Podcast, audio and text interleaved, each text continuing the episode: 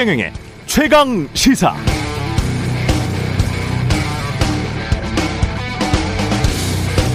네, 찾아보니까 모두 지난해 가을쯤이었습니다. 화천대유는 누구 겁니까? 라고 저도 오프닝을 한 적이 있고, 녹취록에 그분이 이재명 후보가 아니냐고 언론이 의혹의 시선을 보냈었고요. 또 동시에 대장동 의혹의 또 다른 축인 전직 검사들에 대한 의혹이 나온 시기도 이때쯤이었습니다. 검사였던 박영수의 딸이 화천대유 직원인데 아파트 특혜 분양 받았었다. 역시 검사였던 곽상도의 아들이 화천대유 직원인데 퇴직금으로 50억 원을 받았다. 역시 검사였던 윤석열 후보의 부친 집을 화천대유 김만배 누나가 매입했다. 이게 그때 나온 팩트들이고요. 최근에 아들이 퇴직금으로 50억 원을 받았다는 곽상도가 구속됐고 박영수의 딸이 화천대유로부터 11억 원을 받았다는 한국일보의 단독 보도가 있었고 물론 박영수 전 특검은 직원이 그러니까 딸이죠. 딸이 회사에서 돈을 빌렸다. 11억 원 빌렸다라고 주장하고 있고요. 또 윤석열은 형이 가지고 있는 카드면 죽어라는 녹취록이 나오면서 대장동 의혹은 새로운 국면으로 접어들고 있는 듯한데요. 이렇게 되니까 여당은 이제 오히려 특검 하자고 강력하게 주장하고 있고 국민의힘은 관련 의혹을 전면 부인하고 있는데 선거는 한 달도 채 남지 않았습니다. 네, 안녕하십니까. 2월 9일 세상에 이익이 되는 방송 최경령의 최강시사 출발합니다. 저는 KBS 최경령 기자고요. 최경령의 최강시사 유튜브에 검색하시면 실시간 방송 보실 수 있습니다.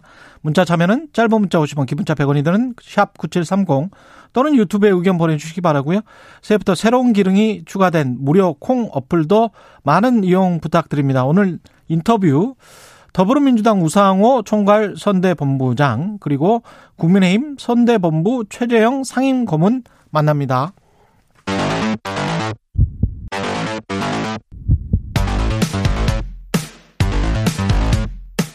오늘 아침 가장 뜨거운 뉴스 뉴스 언박싱 네 뉴스 unboxing 시작합니다. 민동기 기자 김민하 시사평론가 나와 있습니다. 안녕하십니까? 안녕하십니까? 예, 코로나 때문에 여야가 공직선거법 투표하는 시간을 좀 연장하기로 한 것 같습니다.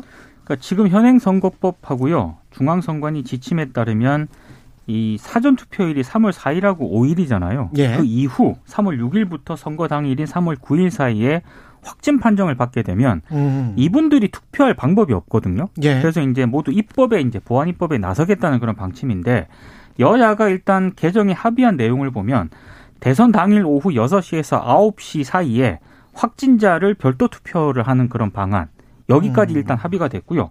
그리고 이분들을 위해서 뭐 확진자 격리자 대상으로 뭐 임시 기표소를 설치한다든가 뭐 재반 시설을 설치하다든가 이런 부분에 대해서는 합의가 된 그런 상황입니다. 음. 그래서 아마 그렇게 어렵지 않게 이제 국회 본회의가 통과가 될 가능성이 높은 그런 상황인데 중앙선관위도 오늘 자체 방안을 마련을 해가지고요. 이 국회에 보고할 예정이거든요. 예. 근데 한국일보가 이 선관위 안을 입수를 했는데 확진자는 사전 투표 2일차 그러니까 3월 5일 또는 음. 본 투표일인 3월 9일에 현장 투표를 할 수 있다 이런 내용이고 방역 당국이 확진자 증상에 따라서 외출 허가 여부를 결정하게 된다는 그런 내용입니다.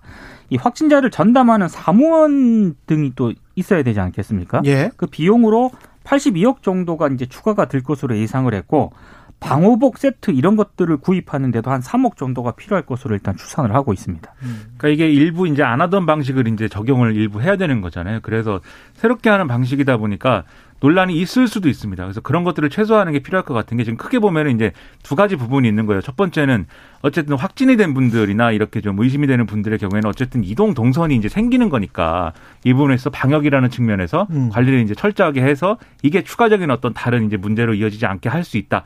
이 점을 좀 확인을 하기 해야 되고 그래서 이게 사전에 연습이나 이런 것도 많이 해야겠죠 이거는 점검이나 이런 걸 확실히 해야 될 것이고 두 번째는 이게 또 어떤 투표 과정에 있어서 이 지금 말씀하셨듯이 관리하는 인원도 필요하고 그다음에 워낙 이제 뭐이 숫자가 많을 것으로 예상되지 않습니까? 그렇죠. 확진자와 이제 격리자들의 숫자가 음. 이 사람들이 어쨌든 투표를 하기까지의 과정의 동선을 관리하는 이런 상황이 혹시라도 비밀 투표라든가 이런 어떤 투표에 일반적인 어떤 그런 영향을 미칠 수도 있다라는 논란도 있을 것이기 때문에 아. 그러한 논란은 사전에 좀 이렇게 그 얻도록 하는. 그러한 좀 접근, 뭐 설득 이런 것들이 필요할 것 같습니다. 혹시 이런 재반 상황이 우려가 되시면 그 사전 투표를 하는 게 가장 현명할 수도 있겠습니다. 그렇습니다. 예, 그렇습니다. 먼저 그냥 해버리면 해버리면 예, 그러면 혹시 6일부터 9일 사이에 지- 확진 판정을 받았다고 하더라도 네. 이런 모든 그런 좀 혼란스러운 과정을 거칠 필요가 없으니까요. 예. 그 마스크를 최 그때 어떻게 했었나요? 지난번에 마스크를 내렸었죠, 우리가. 투표소에 가서 이게 얼굴을 보고 신분증 확인할 때 마스크를 그 신분 잠깐 확인할 내렸어요. 때 잠깐 네, 내렸죠. 잠깐 내렸죠. 잠깐 내리고 이렇게 들어가고. 그 비닐 다 쓰고 이렇게 예. 투표하고 막 이랬습니다. 예, 네. 맞죠. 예, 베이징 올림픽에 국민들이 베이징 올림픽 보지 말자 뭐 이런 이런 사람들도 생겨났습니다 지금. 저는 황대현 선수랑 이준서 선수 그 장면을 예, 몇 번을 그 뉴스를 통해서 봤는데 음, 잘 모르겠더라고요, 진짜. 왜 실격 판정을 받아야 되는지 몇 번을 돌려봐도 잘 모르겠는데 예, 아무튼 우리 선수단이 국제 빙상 경기 연맹에 판정 이의를 제기를 했는데 판정 번복은 없다는 입장을 밝혔고요. 그래서 스포츠 중재 재판소에 제소하겠다라고 일단 입장을 밝혔습니다. 근데 일각에서는 이 제소가요. 뭐 규정 5조경이라든가 심판 음. 매수와 같은 비리가 아니면 아예 심리 대상으로 삼지 않기 때문에 그러니까요. 뭐 실효성이 떨어진다라는 그런 예. 지적도 있는데 황희 문체부 장관이 어제 이 판정을 뒤집기는 어려울지 모르겠지만 제소 자체가 판정하는 분들 그러니까 심판들 있지 않습니까? 이 심판들에게는 어느 정도 긴장감을 줄 수 있을 것이다 이렇게 얘기를 했는데 이 문제가 지금 앞으로라도 그렇습니다. 어. 앞으로 남은 경기가 있지 않습니까? 그렇죠. 이 그런 부분을 염두에 둔 결정으로 보이고요.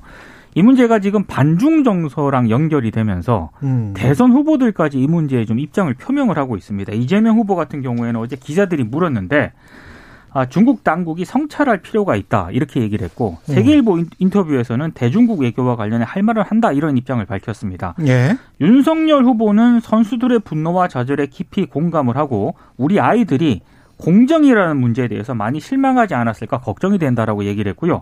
안철수 국민의당 후보는 선수들의 땀과 노력이 중국의 더티 판정으로 무너져 내렸다라고 비판을 했고 심상정 후보는 석연치 않은 판정으로 올림픽 정신이 훼손되고 있다라고 지적을 했습니다. 음. 그 마음 같아서는 중국이 그냥 뭐 금메달 다 갖는 걸로 하고 경기는 공정하게 하자 이렇게 예. 말하고 싶은 심경이에요 저는. 예, 근데 이제 뭐 현실적으로 이제 그냥 심경이 그렇다는 거지 뭐 음. 그렇게 할 수는 없는 것이고 음, 그래서 아예 뭐 선수단 다 철수시키자 뭐 이런 주장도 나오지만 그렇게 할 수 없는 거죠 우리가. 그렇죠. 그래서 이제 최대한 공정하게 치를 수 있는 방법을 계속해서 이제 요구하고 압박할 필요가 있을 텐데 음. 이게 그것은 이제 스포츠의 문제인 것이고 결국 정치적으로 이게 어떻게 이제 해석되고 영향이 있을 거냐를 또 여러모로 셈을 또 하고 있습니다. 지금 이제 이민 기자님 말씀해 주신 것처럼 그러니까 한쪽에서는 반중 정서가 많이 일어나는 것을 좋아할 수도 있고 한쪽에서는 싫어할 수도 있고 뭐 그런 상황인가요? 뭐 그런 식으로 해석을 하더라고요 언론이. 예. 근데 제가 볼 때는 이거는 그렇게 접근하기보다는 어. 정치권도 그렇고 언론도 그렇고 이런 일이 왜 일어나는가에 대해서 음. 근본적으로 이제 좀 어, 파고 들어가는 그런 해설을 좀 해줄 필요가 있고 그렇죠. 그것을 그러면 앞으로 어 예를 들면 한국의 어떤 대중국 외교라든지 이런 부분에 있어서 어떤 원칙으로 그러면 이제 만들어 갈 것이냐에 대한 문제까지로 확장해 갈 필요가 있는 건데 음. 지금 친중이 오르냐 반중이 오르냐 뭐 정치권이 친중 정서 반중 정서 뭐 이런 거 친중 정책과 반중 정서를 뭐 어떻게 활 용할 거냐 이 틀로 언론이 지금 오늘 신문자 오늘자 신문을 보면 그런 식으로 접근을 하는데 조금 무책임하죠. 저는 이제 너무 피상적인 접근이다 네. 이런 생각이 듭니다. 그러니까 이게 중국이 이런 식으로 스포츠를 이, 이 악용해 가지고 예. 자국의 어떤 그 국가주의, 민족주의 그런 것들이 이제 부추기는 배경에는 중국 공산당이 장기 집권을 하면서 그 장기 음. 집권의 틀이 여러모로 흔들리는 것들을 좀 메꾸기 위해서 그동안 어 국가주의적 캠페인 국가주의 애국주의 지금 뭐 그, 그렇죠. 영화까지도 다 그냥 중국 영화만 보는 식의 그렇죠. 그런 애국주의 문화가 있, 죠 그렇죠. 지금 중국에. 네. 예. 내부 모순을 외부의 적을 만들어 가지고 그 외부의 적을 여러 음. 형태로 상정해 가지고 거기에 대항하는 그런 방식의 문화를 만들어 놨기 때문에 음. 그래서 스포츠에서도 이런 일들이 발생하는 것이고 똑같이 외교 안보적인 영역에 있어서도 중국 정부가 이 주변국들하고의 갈등을 자꾸 부추기는 외교나 이런 것들을 하려고 하잖아요, 계속. 그렇죠. 이- 이런 문제까지 좀 이 지적을 하면서 그러면 음. 앞으로 이제 한국이 이제 어떤 외교 영역에서 맡아야 될 영역이라는 거는 이렇게 주변국들하고 갈등을 일으키는 방식의 외교는 하지 말자라고 주변국들에게 요구하고 음. 그럼요. 그런 리더십을 이끄는 역할을 해야 된다. 예. 이런 지적을 할 필요가 있어 보이는데 오로지 선거에 친중 이저 친중 정책을 편 이 정부에 반대하는 반중 정서가 뭐 일어나고 있고 뭐 이렇게 지금 접근을 하고 있어서 신문 보면서 상당히 답답했습니다. 언론이나 정치인들이 그 댓글러들처럼 행동하고 있는 것 같아서 굉장히 좀 안타깝고요. 제가 좀 찾아보니까요. 중국이 지금 무역을 가장 많이 하고 있는 나라 순위가 미국, 일본, 한국인데 네. 경제 규모와 비교를 해보면 미국이랑 4조 위안인데 일본이랑 2조 위안이고 우리랑 1조 9천억 위안이니까 우리가 일본이랑 거의 비슷하고 미국에 비해서도 2분의 1 정도밖에 안 되기 때문에 미국과 우리나라는 사이즈가 굉장히 차이가 많이 나거든요. 근데 미국, 일본이랑 거의 비슷하다는 점. 그리고 일본과 산업 구조가 비슷하기 때문에 만약에 반중 정서가 너무 크게 일어나서 이게 외교 문제가 되고 경제 문제로까지 비화되고 특히 이제 뭐 사드랄지 뭐 이런 것들까지 다 그렇게 진행이 돼 버리면 그러면 제일 웃을 사람들은 일본 사람들이에요. 음. 일본의 일본과 산업 구조가 너무 비슷하기 때문에 한국이 파는 파는 것 수입하는 것 다 비슷해요. 그러면 2조 위안과 1조 9천억 위안이면 별로 차이도 안 나잖아요. 네. 그러면 우리한테 수입할 거, 우리한 우리 우리로부터 수출 받을 거 중국은 일본 한 일본으로부터 그냥 대체하면 되는 거예요. 근데 중국의 시장은 우리가 대체할 만한 아세안이라고 하지만 그렇게 단일하게 큰 규모의 시장이 지금 있으면 미국이 애저녁에 중국을 손절했죠.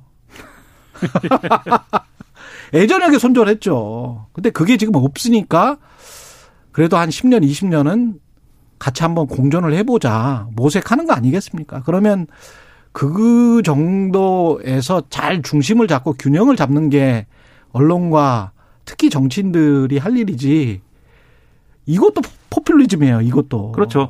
그러니까 지금 예. 말씀하신 대로 뭐 경제적 이- 이런 틀이에요. 경제적인 어떤 그런 손해 때문에 중국이 할 말 못 하고 있는 거 아니냐 뭐 이런 음. 식으로 접근하는 건데 그게 아니고 할 말이라는 거를 어떻게 하느냐가 중요한 그렇죠. 것이죠. 그래서 태도가 중요하죠. 그렇죠. 지금 예. 이제 이 접근하는 틀이 왜 중국이 우리 것을 다 뺏어가냐, 아. 우리도 중국 것을 뺏자, 뭐 이런 식의 접근은 아닌 것이고 그게 그러니까 아니라 유튜브에 댓글 쓰는 것처럼 중국에 대해서 정치인들이나 언론인들이 이야기를 하면 그건 큰일 납니다. 그렇죠. 그러니까 할 말은 하되 네. 할 말은 하되 그것은 어떤 보편 타당한 방식으로 하는 게 중요한 것이지 음. 갈등 구조를 더 키우는 방식의 어떤 그러한 접근만 자꾸 하려고 하는 게 지금 말씀하신 것처럼 포퓰리즘의 전형적인 논법이거든요. 예. 그런 것들은 지양하는 게 좋다고 생각합니다.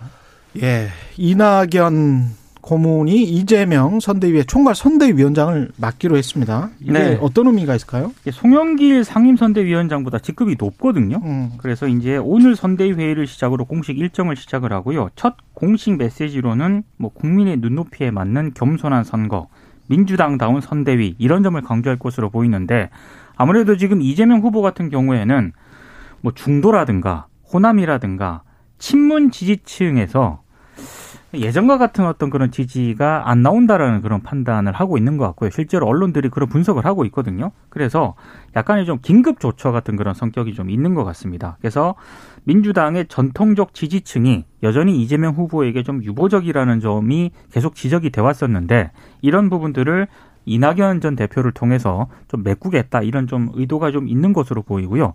어, 이거는 이제 어떤 전통적인 지지층을 어떤 겨냥한 그런 제스처라면 윤여준 전 환경부 장관을 어제 만났거든요. 예. 어, 그래서 뭐 뉴노멀 시대 준비위원회를 구성하기로 했다 이런 보도가 나오고 있는데 이런 지금 뭐 김종인 전 위원장을 만나고 이상돈 전 교수를 만나고 윤여준 전 환경부 장관 등을 만나는 것도 역시 중도라든가 외연 확장을 통해서 흔히 말하는 박스권에 갇힌 지지율을 좀 돌파하겠다 이런 이런 이런 의도가 좀 깔린 것 같습니다. 그러니까 이게 최근에 이재명 후보와 그 지지층의 지금 문제가 뭐냐면 악순환인 게 문제예요. 그래서 어 중도로 진출하지 뭐- 진출하는 것에 한계가 있고 이른바 박스권 지지율에 갇혔고 이런 평가가 나오다 보니까 지지자들의 이제 결집 정도도 이완되고 지지자들의 결집 정도가 이완되다 보니까 또 중도층으로 막 이렇게 파고 들어가는 그런 전략 구사하기 어렵고 그게 다시 이제 또 중도층에서의 어떤 지지율의 이제 좀 한계 이런 것들로 돌아오고 이게 다시 이제 또 지지자들의 어떤 결집의 이완을 불러오는 이런 악순환 때문에 지금 어이 지지율이 계속해서 이제 하락 국면인 거거든요. 소폭 하락세 계속 이어지고 있지 않습니까? 예. 그래서 이거를 벗어나려면 결국은 일종의 올코트 프레싱을 이제 할 필요가 있다고 생각을 하는 것 같아요. 그래서 호남, 호남에 이제 소구할 수 있는 이제 이낙연 전 대표 카드를 더 강하게 쓰고, 그 다음에 중도 공략을 위해서 김종인 전 위원장, 이상돈 전 의원, 윤여준 전 장관 이렇게 만나면서 이렇게 중도 공략에 이제 그러한 것들을 강화하고 이런 전략인 건데, 결국 이걸 통해서 어, 이 결과적으로는 정권 교체 여론을 돌파하는 게 이제 가장 중요한 어떤 핵심 과제인 것이죠. 그래서 이 민주당 내로 보면은 이재명 후보만 어 이렇게 다음 정권에서 이재명 정권으로 이제 표현되겠지만 이재명 후보만 집권하는 것이 아니다. 이걸 보여줘야 되고 그래서 이낙연 전 대표도 있고 음. 누구도 있고 누구도 있고 이러한 사람들이 같이 집권하는 거다라는 걸 보여줄 필요가 있고 또 더 민주당 밖으로 옮겨서 보면은 민주당만의 집권인 세력이 아니다. 어, 음. 여러 가지 또 민주당 색깔이 아닌 사람들까지도 포괄하는 이러한 어떤 동맹과 연합이 가능하다라는 걸 보여주는 전략을 통해서 어, 선순환 구조를 보여줘야 되는 건데 그런 선순환 구조를 만든다고 할 때는 그러면 그 다음은 뭐냐가 필요해요. 그걸 통해서 그러면 목표 지향은 어디냐. 근데 음. 지금 이제 이재명 후보 쪽에서 슬로건 또 바꾼다는 거 아니겠습니까? 아 바꾼대요? 예, 유능한 경제 대통령. 그러니까 위기에 아. 강한 유능한 경제 대통령. 이 프레임으로 이제 가겠다. 그래서 음. 지금 코로나19와 경제라든가 이런 것들이 위기인 상황이기 때문에 예. 어떤 비상적인 어떤 상황으로서 이렇게 어 색깔이 다른 사람들하고도 같이 손잡는 그림 이런 것들을 만들겠다고 지금 시도하는 거예요. 음. 이게 마지막 카드가 될 것인데 실질적으로 이제 선거 얼마 안 남았으니까 그러네요. 이걸 실제로 만들어낼 수 있을 것이냐 상당히 이제 어 여러모로 또 평가가 갈릴 것 같습니다. 그렇죠. 근데 구체성이 좀 있어야 될 것 같은데 아직까지 정확하게 구체 뭐 윤여준도 만나고 김종인도 만나고 뭐 그랬습니다만 김동연과도 토론하고 그랬습니다만은 아직까지 어떤 구체적인 뭔가가 잡히는 것 같지는 않습니다. 그래서 예. 이렇게 만나고 조언 들어봤더니 음. 이렇게 해야 된다라는 결론이 나와야죠. 이제 그렇죠. 네. 예. 그리고 윤석열 후보는 문재인 정부의 탄소 중립 탈원전 정책을 비판했습니다. 과학기술 공약을 발표했고요. 발표를 했는데요. 음. 일단 문재인 정부의 탄소 중립에 대해서는 그 문재인 대통령이 지난해 11월 유엔 기후 변화 협약 당사국 총회에서 예. 2030년까지 탄소 배출량을 2018년에 60% 수준으로 줄이겠다 이렇게 이제 얘기를 한 적이 있거든요. 그랬죠. 이 부분을 언급을 하면서 어, 이 목표는 과학계 산업계와 논의해서 로드맵을 정하고 수치를 결정을 해야 한다. 정치가 아니라 과학이 결정할 일이다. 어제 이렇게 얘기를 했고요. 그리고 문재인 정부의 탈원전 정책에 대해서도 정치적 판단으로 졸속 추진한 정책이다. 그리고 이것 때문에 세계, 세계 최고 수준이던 원전 생태계까지 큰 타격을 입혔다라고 비판을 했습니다. 그러면서 과학기술 공약으로 대통령 직속 과학기술위원회를 설치하겠다. 이렇게 또 강조를 했는데 어제 또 좀 한 가지 좀, 좀 주목을 받았던 게 윤석열 후보가 미국 외교안보 전문지 Foreign Affairs에 기고를 하나 했거든요. 예. 근데 여기에서 문재인 정부의 외교안보 정책을 또 강하게 비판을 했는데 문재인 정부의 거의 모든 외교력은 대북 관계를 개선하는 데 모아졌고 음. 이런 내향적 외교는 국제사회에서 한국의 역할을 위축시켰다라고 비판을 했고요.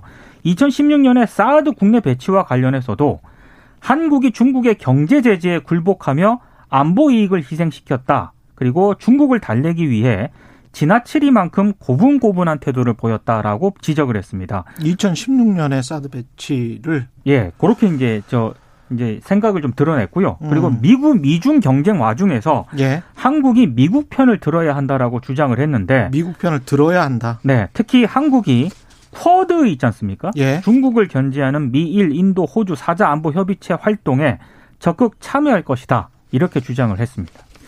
그러니까 이게 이제 외교 안보 분야에서 이제 전문성 없는 후보가 아니다라는 걸 보여주기 위해서 윤석열 음. 후보가 공부도 열심히 하고 또 이렇게 적극적인 어떤 자기 비전을 보여주는 걸로 나름대로 승부를 보려고 하는 것 같아요. 근데 이게 과연 맞는 평가이냐를 한번 이 짚어봐야 될 필요가 있습니다. 문재인 정권의 외교 안보 정책이 어 거의 모든 외교력을 대북 관계 개선에만 이제 썼고 그리고 어 과연 중국에 굴종했는가 이런 것들을 표면적으로 드러나는 몇 가지 사안을 가지고 이렇게 얘기하는 거지만 사실 그 이 문재인 정권 시기의 어떤 외교 안보적인 이 대외 환경이 어땠느냐를 되짚어 봐야 돼요.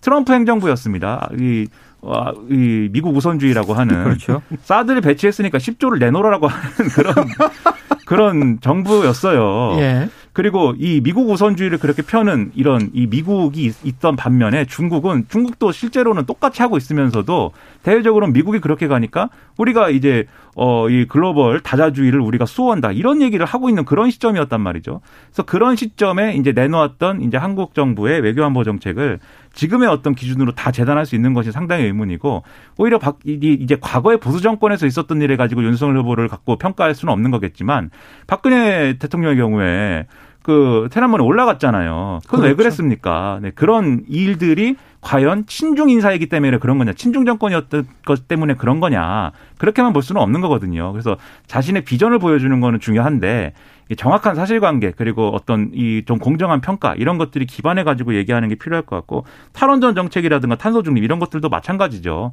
이게 뭐 과학을 이제 정, 정치가 과학에 개입해 가지고 뭐 문제를 망친 것처럼 이제 설명을 했지만 저는 탈원전 정책을 비판할 수 있고 탄소 중립도 과도하다고 주장할 수도 있겠지만 그게 이제 정치가 과학을 침범한 사례냐. 지금 글로벌 경제에서 이 탄소 중립이라든가 탈원전이 갖고 있는 나름대로의 그 일관된 어떤 어, 나름대로가 아니고요. 거의 절대적인 그렇죠. 그러니까 예. 주장과 음. 어떤 일관성이 있는 거잖아요. 그리고 음. 그런 환경이 이미 조성돼 있는 거잖아요. 음. 거기에 어떻게 우리가 적응해 갈 것이냐. 이게 중요한 문제인데 예. 지금 너무 이제 이 탄소 중립은 어떻게 할 수가 없어요, 우리가. 그렇죠. 예. 너무 앞으로 세계 앞으로 세계가 그렇게 가는 거기 네. 때문에 편향적으로 예. 접근한 게 아니냐 이런 생각이 좀 듭니다.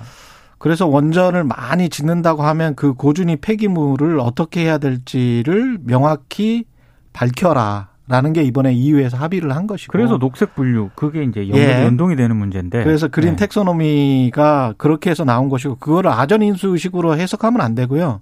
실제로 고준위 폐기물을 한국의 어떤 부지에 만들어야 된다는 거를 제출을 해야 되고 그 약속을 해야 됩니다. 근데 그게 합의가 잘 안 되기 때문에 그렇죠. 미국도 네바다 같은 그런 사막에 그 육하 산맥이라고 그 밑에다가 한다고 해서 한 160조 원 들여서 하는 거거든요. 근데 그것도 말만 해놓고 지금 되지도 않아요. 그러니까, 이유가 음. 다 있는 것들입니다. 음. 예. 이번에 그 텍소노미 관련돼서도 음. 어, 지금 일각에서는 이제 아 원전 텍소노미 들어, 여기 분류책에 들어갔으니까 이제 원전을 적극적으로 해도 되는 거 아니냐 이렇게 주장하는 분들도 있지만 또 반론이 분명 있는 거예요. 지금 말씀하신 것처럼 조건부지 않습니까? 예. 고준위 폐기물 이제 어떻게 처리할 거냐의 문제가 이제 대안이 있는 경우 그리고 음. 핵 연료에 있어서도 지금보다 이제 어떤 진전된 형태의 어떤 연료를 쓰는 경우 이런 것들에 대해 조건부를 달아놓은 건데 그 기술 발전을 따라가야죠. 정말 그렇죠. 이건 과학의 문제인데 음. 이런 평가도 있어요. 지금 그 조건을 맞추려면은 음. 사실상 원전은 못하는 거다. 못하는 그렇죠. 거에 가깝다. 녹색당은 그렇게 지금 주장을 네. 하고 그렇죠. 신재생 에너지도 분명히 기술적으로 지금 문제가 있죠. 문제가 네. 있습니다. 특히 이제 저장하고 전달하는 과정에서 24시간 원전처럼 그렇게 할 수는 없는 거기 때문에 그 과정 특히 저장을 어떻게 할 것인지 그래서 이제 수소 이야기를 우리가 많이 하지 않습니까? 네, 그래서 그렇죠. 이런 것들을 종합적으로 살펴서 신재생 에너지 기술도 발달해야 되고 원전 기술도 발달하면 발달해서 뭐 안전하게 우리가 할 수 있다면 좋겠죠. 근데 이제 여러 가지 요건이 만만치는 않다. 그리고 제가 누차 말씀드리지만 집권 후에도 똑같이 이 말을 할 수 있는지 그리고 이 정책을 바로 할 건지에 관해서는 좀 판단을 하셔야 될 것 같아요. 집권 후에 한국이 미국 편을 들어야 한다. 이렇게 대통령이 말을 해버려요. 한국은 쿼드 들어갈 거야. 적극 참여할 거야. 그 우리가 이게 무슨 저 이 인터넷 카페 가입 신청하면 받아주는 건 예. 아니니까 이제 쿼드라는 거는 미국 미국과 그 참여하고 있는 국가들의 어떤 국익의 국익의 근거에서 판단해 가지고 지금 구성한 것이고 그리고 소위 말하는 이 윤석열 후보가 중요하다고 강조하는 인도 태평양 전략이라는 것도 사실 이제 원하는 일본이잖아요. 그리고 음. 그 핵심은 이제 중국을 견제하기 위한 동맹 구조를 만드는 거고 거기에는 우리를 이 한국을 배제하는 내용이 같이 들어있는 거예요. 일본의 어떤 원안에는. 그렇죠. 미국은 그렇게까지 하고 싶지는 않지만 어쨌든 음. 그쪽을 따라가면서 지금까지 만들어 온 구조가 있는 거고 그게 이제 쿼드라는 형태로 이제 표출된 건데 이게 그러면은 우리가 당연히 뭐 예를 들면 그런 상황에서 우리의 국익을 따라갈 필요가 당연히 있는 거고 그렇게 해야 되는 거지만 그게 이제 쿼드에 그 지금 지금 가지고 있는 그 그들의 어떤 틀이 있는데 음.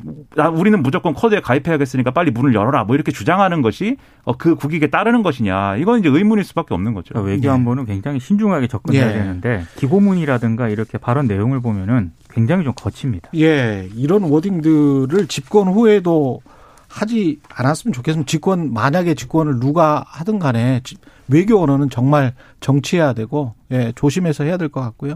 안철수 후보는 단일화가 없다. 그런데 이제 주변의 언론이랄지 정치권은 계속 단일화 군부를 떼고 있는 그런 상황인 것 같고요. 뭐 단일화 예. 뭐 조건을 제시했다 이런 음. 보도가 어제 오늘 계속 나왔고요. 예. 여기에 대해서 안철수 후보 쪽에서는 이거 오보다 강력하게 어. 언론중재위에 제소하겠다라고까지 얘기를 했는데 음. 뭐 하여튼 관훈 토론에서도 강력하게 부인을 하고 있는 그런 상황이긴 합니다만 지금 안철수 후보 입장에서는요 현실적으로 단일화를 안철수 후보가 먼저 언급을 하면은 지지율이 하락을 할 수밖에 없거든요. 예. 그런 현실적인 이유 때문에 지금 단일화에 부정적인 것 같고 또 하나는 안철수 후보가 대선에 출마한 이유를 가만히 들여다보시면 양당 체제를 극복하겠다라고 얘기를 했거든요. 음. 근데 일단 단일화 협상을 하게 되면 이 명분 자체가 지금 없어지는 거기 때문에 그래서 지금 안철수 후보는 강하게 단일화를 부정할 수밖에 없는 그런 상황인 것 같습니다. 지금 오히려 맞아요. 완주를 해야 되는 상황으로 내몰리고 있어요. 어제 그렇죠. 나온 어제 논란이 된 보도 중에 한국경제 기사가 논란이 됐는데 음. 거기 보면 안철수 후보 측이 겉으로는 단일화 안 한다고 하지만 지금 국민의힘하고 민주당하고 양다리 걸쳐 가지고 협상 조건을 얘기하고 있다. 이런 아. 내용의 기사가 나왔는데 어떻게 보면 모욕적인. 그렇죠. 예. 잘 보면 소스가 국민의힘 관계자예요. 아. 그러니까 국민의힘 쪽에서 이런 얘기를 흘려가지고 어제 국민의당이 굉장히 크게 반발한 건데 국민의힘 쪽에서 그런 얘기 왜 흘리겠습니까? 단일화 판이 깨져도 그 책임은 안철수 후보한테 있다 이 얘기를 하면서 이 단일화를 해야겠는데 또 여, 이, 이 여론조사 단일화 안 한다는 거니까 결과적으로 양보해라 이 얘기잖아요. 예. 그러니까는 이 양보를 해주든지 아니면 완주하든지 지금 그 두 선택지만 남아 있는 상황에서 안철수 후보가 갑자기 양보할 수도 없는 거 아닙니까? 무슨 맥락이 있어야지. 그래서 예. 어제 다시 도는 얘기가 음. 사라졌던 윤핵관이 다시 등장하고 있다 이 얘기였습니다. 어렵습니다. 네, 참. 내일 네. 다시 또 이야기를 해보겠습니다. 또 상황이 어떻게 전개해야 될지 모르겠네요. 뉴스 unboxing 민동기 기자 김민하 평론가였습니다. 고맙습니다. 고맙습니다. KBS 1라디오 최경영의 최강 시사 듣고 계신 지금 시각 7시 46분입니다.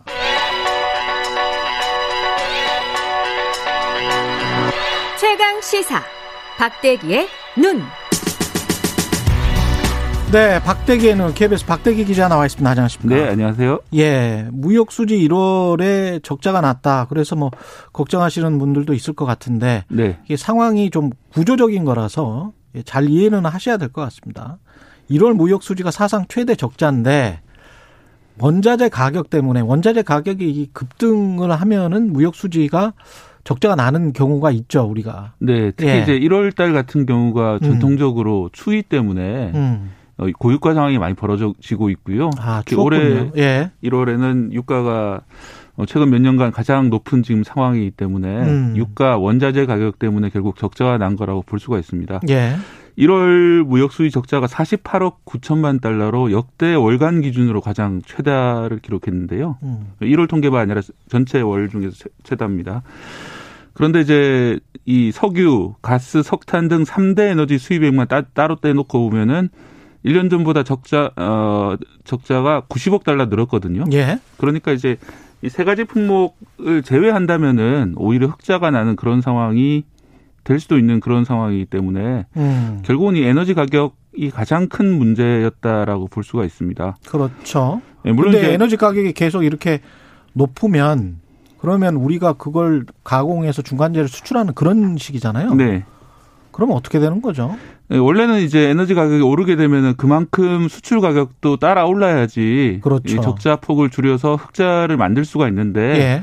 어, 그런 걸 이제 가격 전가라고 보통 부르거든요. 그렇죠. 그런데 이 가격 전가가 최근에는 그렇게 크게 잘 안 되고 있다. 이게 문제가 되겠습니다. 음. 이 가격 전가가 뭐 아예 안 되는 것은 아닌데 그것보다 음. 원자재 가격이 더 빠르게 오르고 있거든요. 그렇죠. 특히 올겨울에는 우크라이나 사태가 큰 변수가 되고 있습니다. 우크라이나 사태 때문에 어, 전 세계 이제 가스 가격 그리고 기름 석유 가격이 오르고 있는데 음. 이거는 이제 러시아에서 유럽으로 가는 가스가 유럽에 쓰고 있는 가스의 40% 정도 됩니다. 그 가스관들이 많이 있거든요. 예.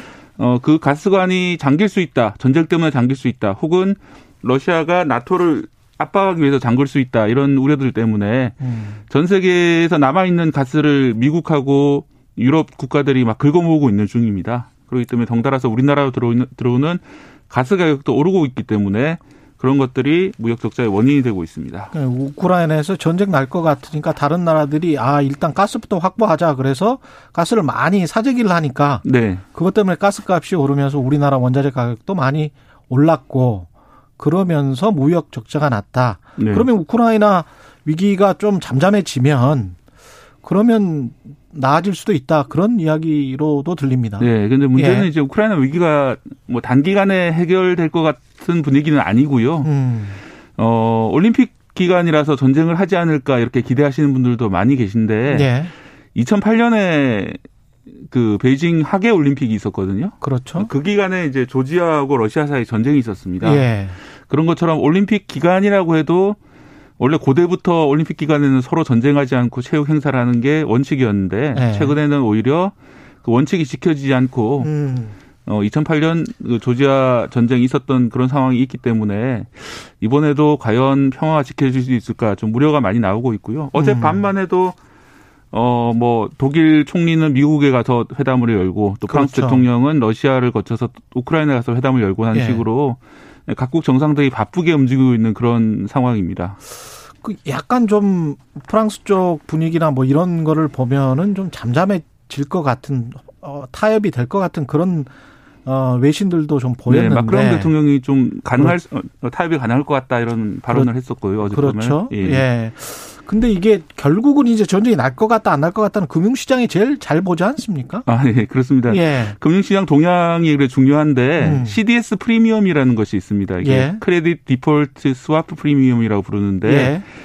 어 국채 같은 것이 부도가 났을 때를 대비한 보험 개념의 파생 상품인데요. 그렇죠. 이 보험료가 오른다, 즉 CDS 프리미엄이 오른다는 상황이 되면은 그만큼 음. 전쟁 위협이 크다는 그런 뜻입니다. 그런데 이 우크라이나 국채에 대한 CDS 프리미엄이 1월 25일쯤에 최대치를 기록했는데 예. 그 이후에 좀 떨어진 다음에 지금 소강 상태에 계속 보이고 있거든요. 음. 그런 걸로 봐서는 어, 국제 금융 시장은 어, 1월 말에 좀 위험했었는데 지금은 좀 나아지고 있는 상황이다 이렇게 평가하고 있는 것 같습니다. 그냥 우크라이나 국채의 프리미엄, 네. 이 신용 부도 수합 프리미엄이 최고치를 기록했다가 지금은 많이 내려와 있다. 예. 어. 우크라이나 국채가 부도날 확률에 대한 그 그렇죠. 보험료가 올라갔다가 좀 내려간 상황입니다. 음, 그렇게 보면 구- 금융시장에서는 전쟁 날 것 같지 않다. 네. 다시 원래 이야기로 돌아와서 그러면 우리 무역 적자는 앞으로 어떻게 되는 거죠? 어, 좀 다행인 점은 겨울이 끝나가고 있다는 점입니다. 이번 주말에도 음. 우리나라에도 매일 1도씩 올라가고 있는 상황인데요. 예.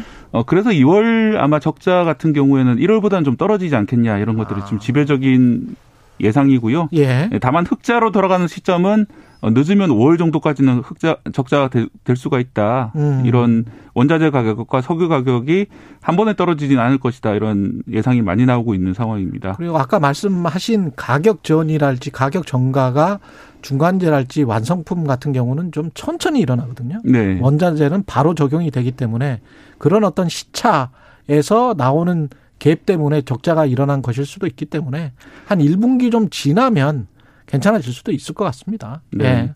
다만 이제 그동안 벌어질 일들이 여러 가지 문제가 우려가 되는 점이 있는데 음. 일단 소비자 물가가 오를 수가 있거든요. 국내에서도. 아, 그렇죠. 휘발유 가격이 오르게 되면서 그렇게 되, 고또 임금은 물가처럼 빠르게 오르지 않기 때문에 이분이 내수 소비나 이런 것들이 예. 좀 줄어들 수 있는 점도 예, 당국에서는 좀 주시를 해야 될 것 같고요. 음. 또 적자가 이렇게 몇 달간 계속될 경우에는 원화 저평가도 당분간 지속될 수 있습니다. 국내에서 그렇군요. 예 그렇게 그렇다 보면 수출 업체들은 좋겠지만은 예. 어또 수입 물가가 오르게 되고 그렇죠. 생활 물가도 영향을 받을 수 있는 그런 상황입니다. 물가 상승이 되면 또 금리를 안 올릴 수가 없고 네. 예, 그렇게 되면 또 경기가 조금 안 좋아질 수 있고 뭐 이- 이런 이야기입니다. 근데 이제 이게 바로 또 금융 위기로 가고 무슨 뭐 위기로 갈 것이다. 이거는 또 너무 섣부른 이야기고요. 예, 예. 일단 그런 전망도 지적도 일각에서 나오고 있습니다. 음. 이 적자가 계속되다 보면은 금융위 전조가 될 수 있다는 얘기가 있거든요. 예. 과거 우리나라 금융위 같은 경우에도 적자로 시작해서 금융위가 시작, 시작했기 때문에 그랬죠. 뭐 자라보고 논란 소득 그 노- 소득 공고 논란 논란다는 것처럼 음.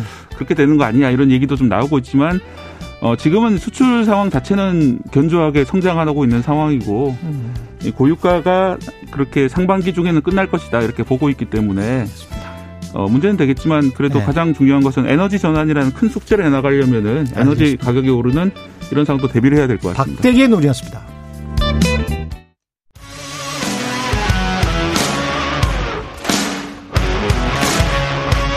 오늘 하루 이슈의 중심 최경영의 최강 시사. 예. 대통령 선거 한 달 앞으로 다가왔는데요. 막판 전략과 현안에 대한 대응 방안 더불어민주당 우상호 총괄 선대본부장과 총 점검합니다. 우상호 본부장님. 네네. 안녕하세요. 예, 안녕하십니까. 네. 일단은 이낙연 전 대표가 선대위 총괄 선대위원장을 맡았는데요. 이게 어떤 네네. 걸 의미하나요? 그만큼 우리 이재명 후- 후보 선대위가 되게 절박하고 간절하게 에, 어떤 분위기 반전을 이렇게 원한다 이렇게 해석하는 게 맞겠죠. 그래서 음, 사실은 경쟁하는 후보의 총괄 선대위원장을 맡아준 것은 처음 있는 일입니다. 그런 측면에서 보면 그만큼 민주당이 지금 절박하게 생각하고 있다 이렇게 보시면 되겠습니다. 이게 처음 있는 일인가요? 역대 선거에서? 어떤 경쟁 상대가 공동 선대위원장을 형식적으로 맡아주는 적은 있어도 예. 총괄 선대위원장을 맡아주는 사례는 거- 없죠. 예. 이게 어떤 특정층, 가령 호남이랄지 친문이랄지 어떤 그 부동층을 노리는 카드라고 언론에서는 해석하던데 맞습니까?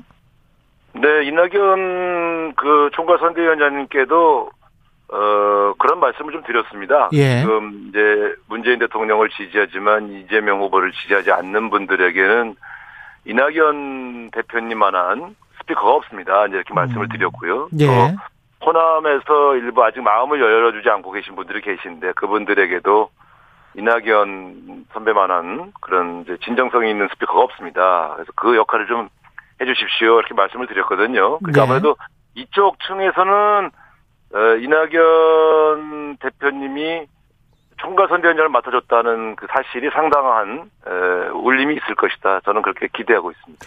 근데 이재명 후보의 지지율이 문재인 대통령 지지율 물론 뭐 조사 방식이 다르기 때문에 네. 예 단순 비교할 수는 없습니다만은 이 네. 넘지 못하고 있는 이유는 뭘까요? 40% 41% 사실 41%가 문재인 대통령이 후보 당시에 획득한 득표율이란 말이죠.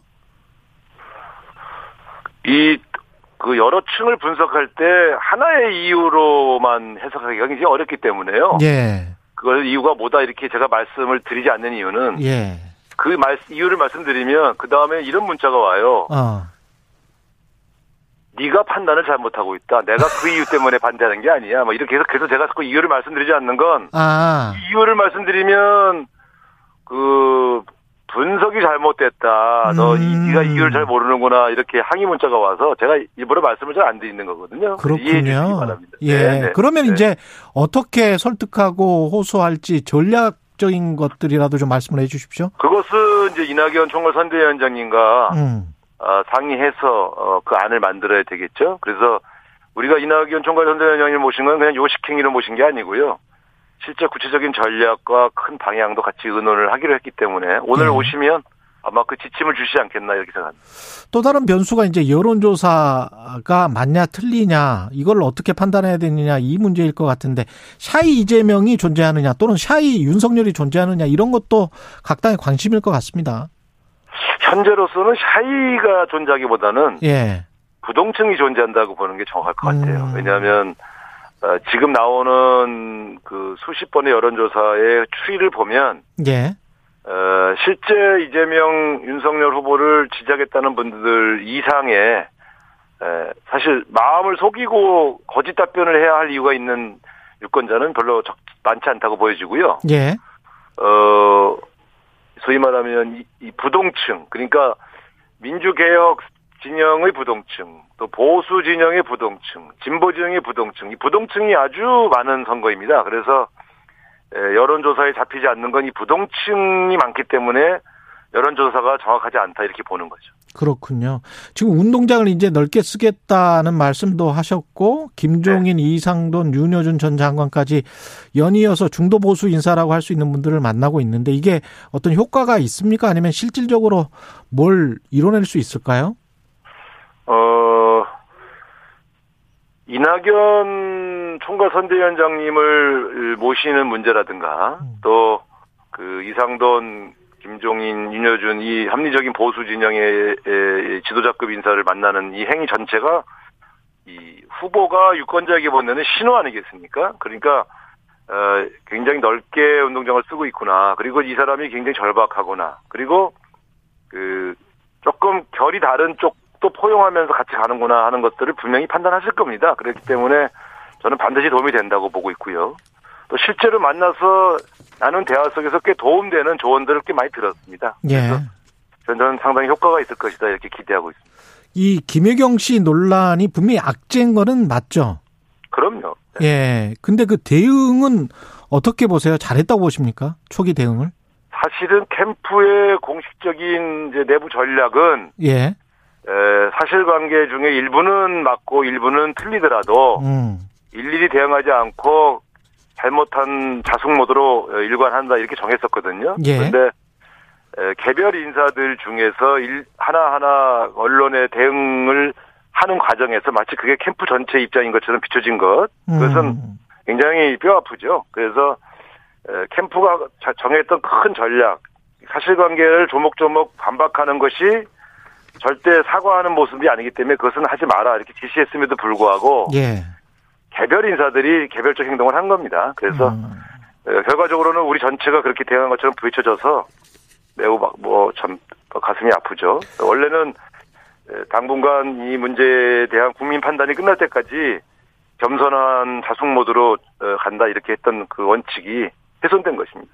근데 우상호 본부장님도 뭐 속으로 봤을 때 뭐 억울한 부분이랄지 사실관계를 지적하고 싶은 부분들이 혹시 있으십니까?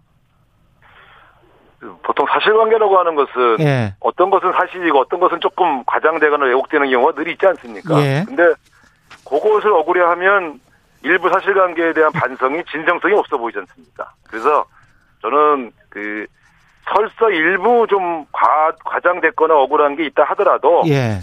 단 한 가지라도 사실관계가 있으면 음. 부적절한 일이 있으면 그건 반성하는 게 옳다. 사과하고 국민에게 죄송스럽게 생각한다고 고개 숙여야 된다. 이렇게 생각합니다. 근데 이 문제의 핵심 그 다음에 이미지 같은 경우는 국민들한테 그 소고기인 것 같거든요, 사실은. 예. 구체적인 사실관계는 네. 제가 말씀드리지 않는 것이 어, 우리 캠프의 공식 입장이라고 말씀드렸습니다. 그래요. 알겠습니다. 네. 그 단일화 이야기가 계속 나오고 있어서 이것도 이제 대선판의 가장 큰 변수라고 이야기를 하는데 야권의 네. 일단 단일화 문제는 어떻게 진행되고 있다고 보십니까? 어, 이준석 대표의 발언을 이렇게 보면 네, 단일화는 사실상 불가능하다. 그러니까 여론조사 방식의 단일화는 불가능하고 예. 안철수 후보가 스스로 어, 후보 등록을 하지 않은 상태에서 윤석열 후보 지지 선언을 하는 경우만 가능하다 이렇게 이야기하고 있지 않습니까? 예. 그, 그렇다면 어, 안철수 후보가 자존심이 없는 분도 아니고 음. 또 당이 다른 후보이기 때문에 예, 윤석열 후보와 안철수 후보의 그 단일화는 불가능하다 이렇게 보고 있습니다. 그렇군요. 근데 민주당도 공동정부에 관해서 이야기가 좀 나오고 있는 것 같고 안철수나 김동연의 과의 어떤 공동정부 이런 거를 지금 생각하는 그런 기조입니까? 어떻습니까? 뭐 솔직히 말씀드리면 열려 있는 거죠. 열려 있습니까? 그러나, 예. 그러나 구체적으로 뭔가 이 어떤 세부적인 무슨 문밀 협상이 진행되고 있어서 곧 가시화될 것이다 이렇게 말씀드리기는 어렵습니다.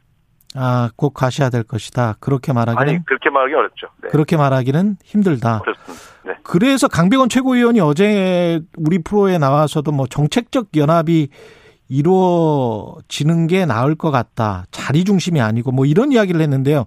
이게 좀 막연하게 들리기는 하더라고요. 정책적 연합이라는 게. 그러니까 이런 거죠. 제가 예. 와서 파악해 본 한 그, 그 개별의 지도부 의원이나 개별 의원들의 구상들은 있을 수 있겠지만 예. 실제 에, 상대방이 있는 문제 아니겠습니까? 그래서 음. 어, 구체적인 물밑 교섭이 상당히 진전돼 있다거나 이런 상황은 아닌 것 같습니다. 그렇군요. 지금 이재명 후보의 그 배우자, 예, 김혜경 네. 씨 리스크에 관해서 말씀을 여쭤봤었는데, 윤석열 씨 관련해서도 이제 윤석열 후보, 윤석열 네. 후보의 배우자 리스크, 그 다음에 본인이 대장동과 관련한 어떤 녹취록이 지금 추가 공개되면서 네. 이게 좀 문제가 되고 있는 것 같은데요. 이 부분은 네. 어떻게 보세요? 그러니까 지금 이제 그 후반으로 지금 선거가 치달은 가운데에 오히려 대장동 문제 같은 경우는 처음에 이제 이재명 후보에게 불리한 이슈 아니냐 이렇게 예측했었는데 예. 어, 갈수록 어 윤석열 후보도 김만배와 연결이 돼 있네라는 그런 그런 측면들이 부각되고 있기 때문에 음. 국면 자체가 좀 묘하게 묘하게 흘러가고 있다 이렇게 봐야 되겠죠. 근데 이걸 이제 민주당이 계속 문제 제기를 할 분위기처럼 어제 뉴스나 보도들을 네. 보면 그렇거든요. 어떻습니까? 앞으로 이게 혹시 그래도 네거티브 쪽으로 넘어가게 되면 또 이게 표에 도움이 되지 않는다 이런 지적도 있고요. 그 제가 여기 와서요. 예. 어, 그런 지시를 했습니다만 사실관계가 확인되지 않은 의혹 제기는 하지 마라. 음. 한, 한 건이라도 근거가 나오면 그 근거를 가지고 검증하는 거는 가능하지만 예. 이 사실관계가 1%도 확인되지 않았는데 그냥 논리적으로 좀 이상하다 싶어서 뒤집어 씌우는 네가티브는 하지 마라 이렇게 지시를 해놨거든요. 그래서 예. 그러나 지금 지금 나오는 것들은 당사자들의 녹취록이 공개되고 있기 때문에 음. 그 녹취록에 근거해서 윤석열 후보와 김만배 씨와의 관계를 계속 추궁하고 있는데 문제는 윤석열 후보 측에서 이 문제에 대해서 그냥 가볍게 회피하면서 지금 도망 다니고 있는 그런 상황이죠. 앞으로 이 문제는 근거가 제시된 것을 가지고 질문하고 어, 해명을 요구하는 활동은 계속 할 이- 그런 계획입니다. 그러면 2월 11일 토론에서도 이 문제가 좀 논의가 되겠네요. 토론회의 내 어, 어떤 토론에서 어떤 주제를 다룰 것인가 예. 그 문제는 지금 아직 그 저, 최종적으로 결정된 것은 없습니다. 지금 특검 가지고 서로 받아라라고 이제 설전 중이지 않습니까? 근데 대선 네, 전에 네, 네. 수사가 마무리될 것 어, 같지는 도저히 않거든요, 현실적으로는. 네네네. 그럼 대선 이후에는 어떻게 누가 되든지 이거는 좀 문제가 계속 될 것 같거든요. 대장동은 누가 진법인지는 모르겠지만. 특검, 예. 특검이라는 것은 음. 그 어차피 이제 양당 원내대표 간의 그 합의를 통해서 이 진행될 수밖에 없지 않겠습니까? 예. 그러니까 지금은 특검이라는 문제를 서로 자신은 자신 관련이 없고 상대방이 관련되어 있다는 주장을 하기 위한 도구로 활용되는 측면들이 있죠, 솔직히. 네. 예. 사실 대선 전에 특검 할 수 없지 않습니까? 그렇죠. 때문에 예. 에, 대- 결국 대선 후 특검 문제인데 대선이 끝난 다음에는 그것은 이제 여야 원내대표가 어떤 판단을 할지를 지켜봐야 되겠죠. 지금 저 선거 캐치프레이즈를 유능한 대통령 후보 이렇게 바꾸셨죠? 전체 캐치프레이즈를 바꾼 것은 아니고요. 예. 공보물과 포스터에 들어가는 음. 그저 캐치프레이즈에 그렇게 써놨습니다. 네. 어떤 의미가 있을까요? 어 보다 분명하게 이재명 후보가 가지고 있는 장점이 무엇인가를 보다 어, 직선적 직설적으로 네, 음. 표현을 한 것입니다. 그러니까 예. 유능하고 위기에 강한 또 경제 문제를 해결할 수 있는 대통령 후보는 이재명이다. 이렇게 에, 우리가 부각시키기 위한 전략입니다. 앞으로 5년에서 왜 이재명이 돼야 된다 간단하게 좀 말씀을 해주시고 끝맺겠습니다. 예. 뭐 잘 아시는 것처럼 지금 코로나 등 경제 위기가 어, 상당히 심각한 문제 아니겠습니까? 네. 결국은 다음 대통령 후보는 이 문제를 가장 잘 해결할 인물이 누구인가? 가 선택의 기준이라고 저희는 생각하고요. 예. 그렇다면 그 기준으로 보면 에, 검사 생활만 하셨던 윤석열 후보보다는 이재명 후보가 훨씬 더 이 위기를 돌파할 적임자다. 이렇게 저희는 주장을 하는 것입니다. 알겠습니다. 더불어민주당 우상호 총괄 선대본부장님이었습니다. 고맙습니다. 네, 감사합니다. 네. 오늘 하루 이슈의 중심. 당신의 아침을 책임지는 직격 인터뷰. 여러분은 지금 KBS 일라디오 최경영의 최강 시사와 함께하고 계십니다.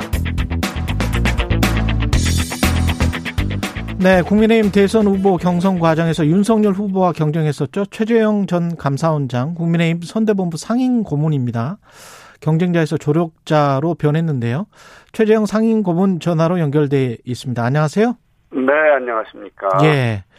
그 상임 고문은 뭐 흔쾌히 맡으신 겁니까? 아, 예, 그렇죠. 예. 예.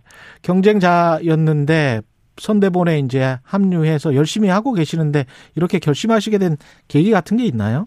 음, 물론 이제 윤 후보의 요청이 있었죠. 그런데 음. 뭐 경선 시작하면서 모든 경선 후보들이 최종 후보 결정되면은 어뭐 완팀으로 힘을 모으기로 당- 했던 것이고요. 예. 어, 더군다나 저 같은 경우는 정권을 반드시 교체해야 된다는 생각으로 이제 정치에 나선 사람이기 때문에 음. 뭐 당연한 선택이라고 볼 수 있죠.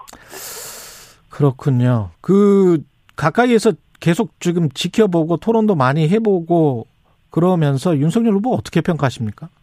음, 뭐, 솔직 담백한 사람인 것 같고요. 솔직 또 담백하다. 원칙에 충실하다는 면으로 볼 때 자기 말에 책임질 수 있는 사람이다라는 인상을 받았습니다. 그리고 저와 마찬가지로 이제 정치 초년병이라는 한계가 있다는 말이 있는데 음. 어, 국정 전반에 대해서 뭐 토론 과정이나 경선 과정을 보면 국정 전반에 대해서 학습, 학습 속도가 매우 빠르다는 느낌을 받았죠. 그리고 뭐 정치 경험이 이렇게 많지 않다는 것이 오히려 새로운 정치를 할 수 있는 좋은 장점도 될수 있다고 저는 봤습니다. 근데 학습 속도가 빠른 것은 장점일 수 있겠습니다만은 기존에 만약에 너무 이제 학습이 안 돼 있다면 이게 대통령이 연습으로 하는 건 아니지 않습니까? 그럼 뭐 본인도 예. 어, 뭐 전반적인 행정 경험이 부족하다는 거는 뭐 말씀을 하셨고요. 예. 어, 그 인사로 충분히 보완될 수 있는 것이다. 뭐 그렇게 어, 보시면 되겠습니다. 인사로 충분히 보완될 수 있다. 그 노현민 전 청와대 비서실장과 최근에 이제 언쟁을 벌이시는 게 좀 있는 것 같거든요. 예, 예. 예, 이 무슨 내용인가요? 아, 그거 뭐 그렇게 심각한 건 아닌데요. 예. 감사원에서 이제 2020년도 청와대 정기감사할 때 예. 대통령 직속위원회를 이제 같이 감사를 했어요. 예. 그때 이제 일자리위원회의 부위원장, 뭐 위원장은 대통령이시니까, 음. 네, 그리고 경사노위 위원장, 국가균형발전회 위원장 이런 분들이 비상근직인데 어 정액으로 월급을 지급했습니다. 그걸 이제 지적했었고요. 그 당시 지적 내용은 어, 비상근직이니까 실제 활동한 내용에 따라서 보수를 지급해야 되는데 정액 월급을 지급한 건 잘못됐으니 시정하라는 것이었죠. 음. 그런데 이제 그게 이제 언론에서 대통령 측근들한테 편법으로 월급 지급했다. 뭐 이런 식으로 나왔어요. 물론 이제 이분들 후임자들은 그런 식으로 지급을 받지 않았어요. 아. 그랬는데 며칠 후에 이제 비서실장이 저한테 전화를 하셨죠. 그래서 예. 저는 어, 언론 보도 물론 저희들이 음. 감사할 때는 뭐 돈 받은 사람이 그러니까 그 정액 월급 지급받은 분들이 대통령 측근인지 여부는 사실은 관심사가 아니었는데 예. 일단 보도가 그렇게 나가니까 좀 불편했을 것 같다는 생각은 했죠. 음. 근데 이제 비서실장이 전화를 하셨길래 전화 받자마자 아예 언론 보도로 불편했을 거다 그러면서 미안하다는 취지로 어, 음. 이렇게 말을 했는데 비서실장께서는 정색을 하면서 청와대 감사를 하면서 왜 대통령 직속위원회를 감사했느냐 그건 위법하다라고 말씀을 하시더라고요. 예. 음, 그 감사원 입장은 아무런 문제가 없다는 것이었고요. 뭐 사실 그 대통령 직속위원회를 청와대 감사시 감사한다는 거는 뭐 아무런 문제가 없는 겁니다. 그런데 예. 그게 이제 위법하다. 왜 음. 소관부서랑 같이 묶어서 하지 않았느냐. 음. 근데 소관부서라는 게 사실 있는 게 아니거든요. 대통령 음. 직속위원회이기 때문에. 음. 그래서 이제 또 실장께서 계속 전화로 이제 말씀을 하시길래 또 청와대의 공식 입장이다 뭐 이런 말씀까지 하신 걸로 기억이 돼요. 그래서 그렇다면 공문으로 보내주세요. 어, 제가 그랬죠.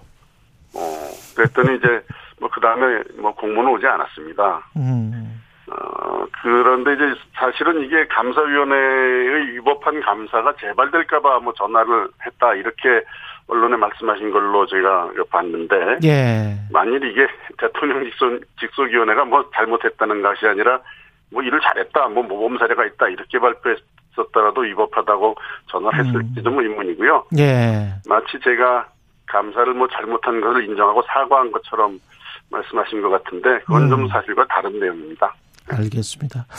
그 그런 말씀을 원래 이제 그 최재형 고문님께서 먼저 하신 거죠. 이 그때 당시의 상황을. 그리고 난 다음에 음, 지난번에 노영민 정책 정강 정책 연설을 예. 할때 예. 뭐, 뭐, 과거에 이제 감사원에 있었을 때, 예. 뭐, 저희 경험, 음. 어, 뭐, 이런 것들을 얘기하면서 제가, 특별히 이 말씀을 했었죠. 하셨던 이유 같은 게 있을까요? 어, 감사원의 감사에 대해서 이제, 어, 청와대에서 특히 비서실장이, 어, 뭐, 항의성 전화죠. 어, 음. 원장에 대해서 직접 항의성 전화를 한 건, 뭐, 이례적이고, 또, 감사원의 감사에 대해서, 어, 청와대뿐만이 아니라, 뭐, 다른, 어, 뭐, 기관에서도 감사원장한테 직접 항의성 전화를 한 것은 좀, 어, 이례적인 겁니다. 그래서 예. 제가 정부가, 어, 감사원의 감사에 대해서 어떤 생각을 가지고 있는지에 대한 뭐 사례로 그냥 예. 이야기를 한 거죠. 그 최재형 고문님이 지금 종로에 혹시 후보자로 나갈 가능성이 있습니까? 지금 홍준표 의원이 원장님을 추천했다가 좀 당내 소란이 있긴 있었는데 그, 뭐, 예, 국회의원 문제는 좀, 어, 뭐 너무 앞서가는 뭐 질문인 것 같은데, 예, 어, 제가 뭐 종로에 그 정권 교체를 하기 위해서 어, 나온 사람이지, 어, 어디, 어, 단순히 뭐 어디 뭐 국회의원 한다든지 정치를 하기 위해서만 나온 사람은 아니기 때문에. 근데 만약에 당의 요청이 있으면 공식적으로. 어, 뭐 정권 교체를 위해서 당신이 나가야 된다, 꼭 필요하다 이렇게 당이 요청한다면 음. 뭐 당원으로서 어, 뭐 당의 요청에 따라야 되지 않을까라는 생각은 가지고 있는데 뭐 그런 요청이 있을 때 또 한번 고민을 해봐야 되겠습니다. 알겠습니다. 지금 판세는 어떻게 보십니까? 음, 일단은 뭐 정권 교체를 해야 된다는 여론이 압도적이죠. 어, 그래서 결국은 뭐 대선 결과는 결국 이러한 국민적 열망에 따라서 결정될 것이다라고 보고 있습니다. 그리고 지난번 사자 토론 후에 음. 여론조사 결과도 대부분 이제 윤 후보가 우세하다는 쪽으로 뭐 결과가 나오고 있는 것 같고 또 상승세를 타고 있는 것으로 보입니다. 예. 그렇지만 뭐 선거라는 건 끝까지 겸허하게 국민 목소리를 경청하면서 방심하지 않고 최선을 다해야겠죠. 예. 1차 TV 토론은 보셨죠? 어떻게 평가를 음, 하셨습니까? 아, 예. 예. 사실 윤 후보가 토론에서 밀릴 거라는 우려, 우려가 많이 있었습니다. 그러나 오히려 윤 후보가 가장 잘했다는 평가를 받았고요. 음. 어, 뭐, 저, 후- 토론을 통해서 아, 윤 후보의 그 소위 말하는 토론 리스크는 이제 뭐 사라지지 않았나 그렇게 보고 있습니다. 그렇군요. 야권 단일화는 최재형 고모님은 어떻게 생각하세요? 예, 이 정권 교체를 보다 안정적으로 확실하기 위해서 그 단일화가 필요하다는 말씀들을 많은 분들이 하고 계시는 것을 잘 알고 있습니다. 음. 저도 이제 내부적으로는 뭐 다양한 채널을 통해서 제 의견을 제시하고 있습니다만 이건 좀그 뭐 공개적으로 이렇게 막 내놓고 할 얘기는 아닌 것 같고요. 예. 후보 간에 결단할 사안이어서 제가 이 자리에서 뭐 제 개인적인 견해를 말씀드리는 것은 적절치 않은 것 같습니다. 알겠습니다. 그 SNS 통해서 김혜경 씨 네. 이재명 후보 배우자 법인카드 유용 의혹 두고 어, 업무상 횡령의 책임 죄책까지 물을 수 있다 이런 글을 남기셨어요. 네네. 예, 그렇게 보세요. 어, 그 법인 카드를 개인적으로 사용한 거는 어, 횡령에 해당이 되죠. 이 형법상. 아, 예. 그래서 공무원에 대한 공무원 해당 공무원이 범죄겠죠. 해당 그러나 공무원 그, 그 공무원의 범죄고 예, 후보자 부인도 이제 그런 걸 알고 공모했으면은 뭐 법률상으로는 음, 뭐 공범으로서의 죄책도 질 수 있는 거죠. 예, 사안에 따라 사안의 경중에 따라서 음, 다양한 어 뭐 그 책임을 물을 수 있지만 음. 어 중한 경우에는 형사상 책임도 물을 수 있다. 뭐 이런 취지로 제가 말씀을 드렸던 겁니다. 만약에 지시했거나 공모했다면 그렇죠. 예. 예. 그리고 지난주에 국민의힘 정강정책 연설에서 이제 제왕적 대통령이라는 단어가 역사 속으로 사라지도록 만들겠다.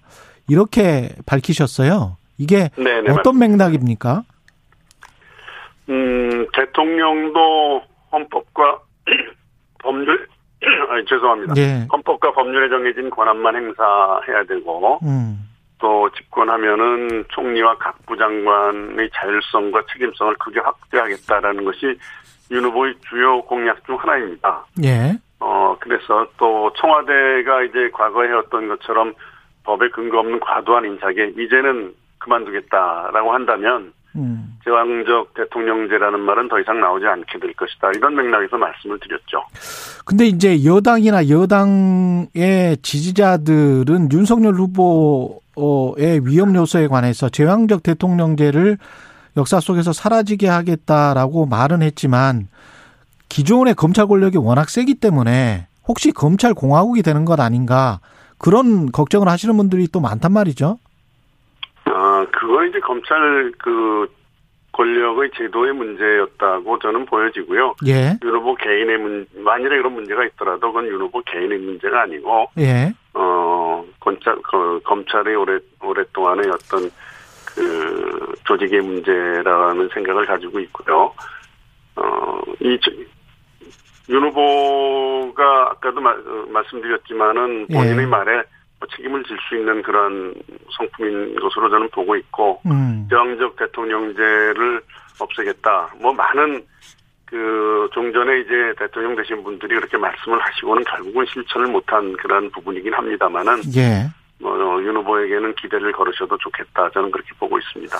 그럼 검찰 제도 자체를 윤석열 후보가 혁신하는 그래서 검찰 공화국이라는 말이 안 나오게 하는 그런 방식으로 혹시 집권을 하게 되면 그런 검찰 개혁에 관한 로드맵이나 이런 거를 제시하는 게 낫지 않을까요?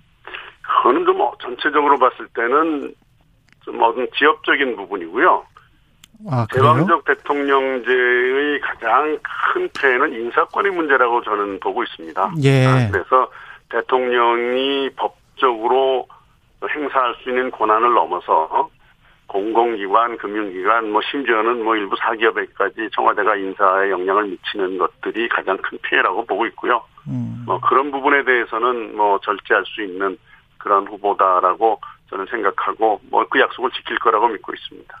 아니 최근이죠 몇 달 전에 가령 무슨 뭐 99만 원, 90만 원 술집 뭐 검찰이 자체적으로 그냥 처리를 했지 않습니까? 그런 거 같은 경우는 만약에 감사 원장님의 눈으로 보면 이게 감찰의 대상 아닙니까? 아, 그 부분은 제가 지금 정확한 내용을 그 모르고 있는데요. 예. 90만 원 술집 그게 제가 그 기사 내용을 보질 않아서 예. 어떤 말씀인지 잘 모르겠는데 어쨌든 아마 공금을 개인적으로 썼다는 그러한 아니죠. 그러니까? 검찰이 이제 자체적으로 뭐 99만 원 정도는 김영만 김영란법이 아니다. 뭐 이렇게 그 나왔던 사건이 뭐 있었습니다. 예. 아 그래요. 예, 예. 아마 내부적으로 뭐 음. 검찰은 어. 그뭐 기소 여부를 판단할 때뭐 음. 기소 유예를 할 수도 있는 거기 때문에 내부적으로 뭐 그런 지침을 가지고 있었는지 모르겠습니다만은 제가 자세한 내용을 모르기 때문에 이 자리에서 뭐 정확한 말씀을 드리긴 좀 어렵습니다. 알겠습니다. 정권 교체가 이제 국민 삶 제자리로 되돌려 놓는 출발점이라는 말씀도 하시고 정치 출발의 시작점도 어 정권 교체다. 정권 교체가 꼭 필요한 이유가 뭡니까? 어, 이번 대선에서 정권 교체는 단순히 이제 정권 담당 세력의 교체가 아닌 것으로 저는 생각합니다. 예. 대한민국이 이제 지속 가능한 체제를 이제 회복해서 자유와 번영의 길로 이제 계속 발전해 나가기 위해서는 지난 5년 동안의 어, 정부의 폭주의 브레이크를 걸고 방향을 틀어서 바로 잡아야 된다라는 생각을 가지고 있고요. 그리고 음, 좀 전에 이제 제왕적 대통령제에 대해서 말씀드리긴 했습니다만은 사실 지난 5년간 대한민국의 삼권 분립이 많이 무너졌습니다. 그래서 180석 거대 정당이 지배하는 어 국회 그리고 어 기울어진 사법 권력에 대한 견제와 균형을 통해서 삼권 분립이라는 헌법 정신을 바로 세우기 위해서도 반드시 정권 교체는 이루어져야 되고 그것이 어 우리 현재의 대선이 가지는 가장 중요한 의미다. 저는 그렇게 보고 있습니다. 알겠습니다. 최재형 국민의힘 선대본부 상임 고문님이었습니다. 고맙습니다. 네, 감사합니다. 예, KBS 1라디오 최경영의 최강 시사 2부는 여기까지입니다.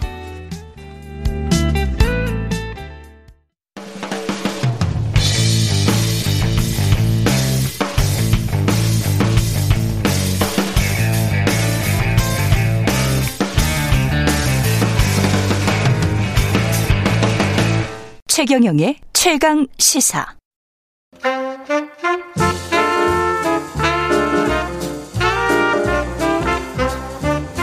세상의 모든 뉴스를 탐구합니다. 김준일의 뉴스 탐구 생활. 네, 화제가 되는 이슈를 깊이 있게 파헤쳐보는 뉴스 탐구 생활. 세상 모든 것이 궁금한 남자. 김준일 뉴스톱 대표 나와 계십니다. 안녕하십니까. 예, 안녕하세요. 예. 이건 잘 만든 것 같아요. 세상 모든 것이 궁- 궁금한 남자. 아, 진짜 제가 좀 약간 그렇습니다. 예. 다 궁금해요. 다 궁금. 오늘은 어떤 뉴스를 탐구해 볼까요? 예, 오늘은 예. 역대 TV 토론 어떤 어, 명장면이 있었고 이게 음. 실제 선거에 얼마나 영향을 미쳤나. 요거를 조금 음. 어, 데이터도 있어요. 예. 그 연구 논문도 있습니다. 그런 것도 소개 좀 시켜드리고 하면서 얘기를 하겠습니다. 음, 데이터와 연구 논문. 음. 예. 좋습니다. 고품격 방송이 될 것 같습니다. TV 토론이 97년 대선 때부터 시작됐군요. 97년 얘기 전에 예. 92년부터 먼저 얘기를 할게요. 92년. 92년에는 TV 토론이 도입이 안 됐죠. 예. 왜 도입이 안 됐냐? 예. 민자당의 어 김영삼 후보가 강력하게 반대를 했습니다. 근데 아, 무조건 그랬어요? 예, 무조건 대놓고 반대를 할 수는 없잖아요. 네. 그래가지고 5월 19일에 92년 5월 19일에 전당대회에서 그러니까 정확하게는 그 중앙 선관위에서 도입을 하려고 했어요 TV 토론을. 예. 근데 YS 그 김영삼 후보가 어 지금 TV 토론을 선거 운동 기간이 아닌 그 전에 하면은 사전 선거 운동에 해당된다라고 하면서 강력하게 반대를 했습니다. 그러니까 본능적으로 이거는 김대중한테 더 유리한 거다라는 걸 알았던 거예요. 음. 그리고 막판에는 다 이제 얘기를 했거든요. TV 예. 토론 하자고 모였는데 어, 무슨 양자 토론, 삼자 토론 안 되고요. 모든 후보가 다 참여해야 된다. 모든 후보가 예, 그 등록한- 나온 사람들 등록한 후보가 다 참여해야 된다라고 YS 쪽에서 끝까지 고집을 해가지고 이게 무산됐어요. 그래서 그때 민자당이 한 200석 가까이 되지 않았습니까? 그때 굉장히 뭐 의석수도 많고 의석수도 많고요. 예. 예. 절대적인 정당이었기 때문에 음. 그게 가능했나? 근데 어쨌든 너무 무리한 주장을 했군요. 그때. 근데 아직 도입이 안 됐던 것도 있고 아. 뭐 처음 이제 도입을 하려고 하니까 한쪽에서 저렇게 강하게 반대를 하면은 집권 여당에서 이제 그렇죠. 뭐 어, 그렇죠. 그래서 김영 김대중 후보는 이때부터 사실 강력하게 요구를 했어요. TV 토론 해야 됩니다. 음. 왜냐하면 돈 선거 안 되고 대중 동원 선거 하지 맙시다. 이제 돈 안 드는 선거 합시다. 이렇게 했지만은 안 됐죠. 그러니까 8% 포인트 정도 졌거든요. 그때. 음. 이제 TV 토론을 했다 고 하더라도 이거를 커버를 할 수 있었 있었겠냐라는 의무, 의구심도 있지만은 어쨌든 뭐이좀 불리하게 작용을 했죠 김대중 후보한테는. 그렇군요. 음. 예. 사실 지금도 뭐 한 후보당 막 500억씩 그 나가잖아요. 예. 선거 보존 비용이 만약에 15% 이상 음. 득표를 하면 그거 아껴서 TV 토론만 잔뜩 해도 괜찮을 것 같다는 그런 생각이 문득 들긴 하더라고요. 지금은 더 그렇죠. 특히 코로나 예. 상황에서 대중 집회가 안 되니까 진짜 좀돈좀 아끼자 이런 생각이 들고요. 예. 97년 같은 경우에는 이제 드디어 김대중 음. 후보가 그렇게 고대하던 그 TV 토론이 도입이 됐잖아요. 음. 이게 어 김대중 후보가 진짜 많이 득점을 했어요. 이게 예. 1999년에 방, 한국 방송학부에 이게 에, 텔레비전 토론의 정치적 영향력 15대 대통령 선거를 중심으로 해가지고 이준웅 당시 KBS 방송문화연구원 연구위원 지금 이거 서울대 교수가 서울대 됐죠. 교수. 예. 예, 이분이 썼어요. 예. 이준웅 교수. 예. 예. 12월 1일에 1, 1회 토론회 직후에 이회창 지지율 3% 빠졌고요. 음. 김대중 0.2% 빠졌고 이인재 3.1%포인트 증가했다. 그리고 반감도에서 이회창이 그러니까 음. 뭐 부정적인 거죠. 예. 4.2% 포인트 증가했고 김대중은 2.1% 포인트 감소했다라고 볼 수가 있어요. 한마디로 얘기하면은 그 전까지 김대중은 빨갱이야. 아, 사상이 의심스러운 사람이야. 이런 게 음. TV 토론으로 인해서 상당히 이제 개선이 됐다. 이렇게 볼 수가 있는 거예요. 그, 그 유명한 한국논단이라는 곳에서 사상검증 토론회 비슷한 것을 하고, 네.